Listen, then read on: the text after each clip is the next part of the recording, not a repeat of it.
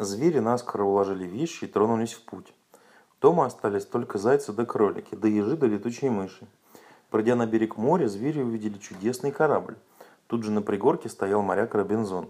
Ваня и Таня вместе со свинкой Хрюхрю и обезьяной Чичи помогли доктору внести чемодан с лекарствами. Все звери вошли на корабль и уже хотели тронуться в путь, как вдруг доктор закричал громким голосом.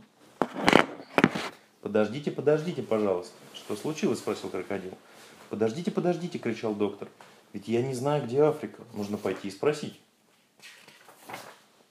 Крокодил засмеялся. «Не ходи, успокойся. Ласточка покажет тебе, куда плыть. Она часто бывала в Африке.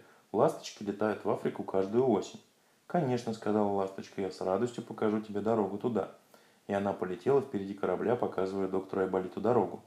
Она летела в Африку, а доктор Айболит направлял корабль вслед за нею. Куда ласточка, туда и корабль. Ночью становилось темно, и ласточки не было видно. Тогда она зажигала фонарик, брала его в клюв и летела с фонариком, так что доктор и ночью мог видеть, куда ему вести свое судно. Ехали они, ехали, вдруг видят, летит им навстречу журавль. «Скажите, пожалуйста, не на вашем ли корабле знаменитый доктор Айболит?» «Да», – отвечает крокодил, – «знаменитый доктор Айболит находится на нашем корабле».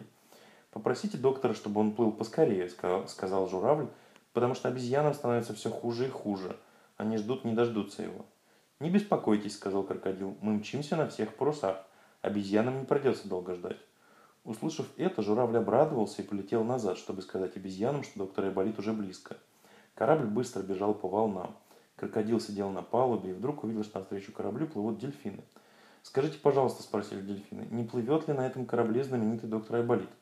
«Да», — отвечал крокодил, — «знаменитый доктор Айболит плывет на этом корабле». Будьте добры, попросите доктора плыть скорее, потому что обезьянам становится все хуже и хуже. «Не беспокойтесь», — отвечал крокодил, — «мы мчимся на всех парусах, обезьянам не придется долго ждать». Утром доктор сказал крокодилу, что это там впереди, какая-то большая земля. Я думаю, что это Африка.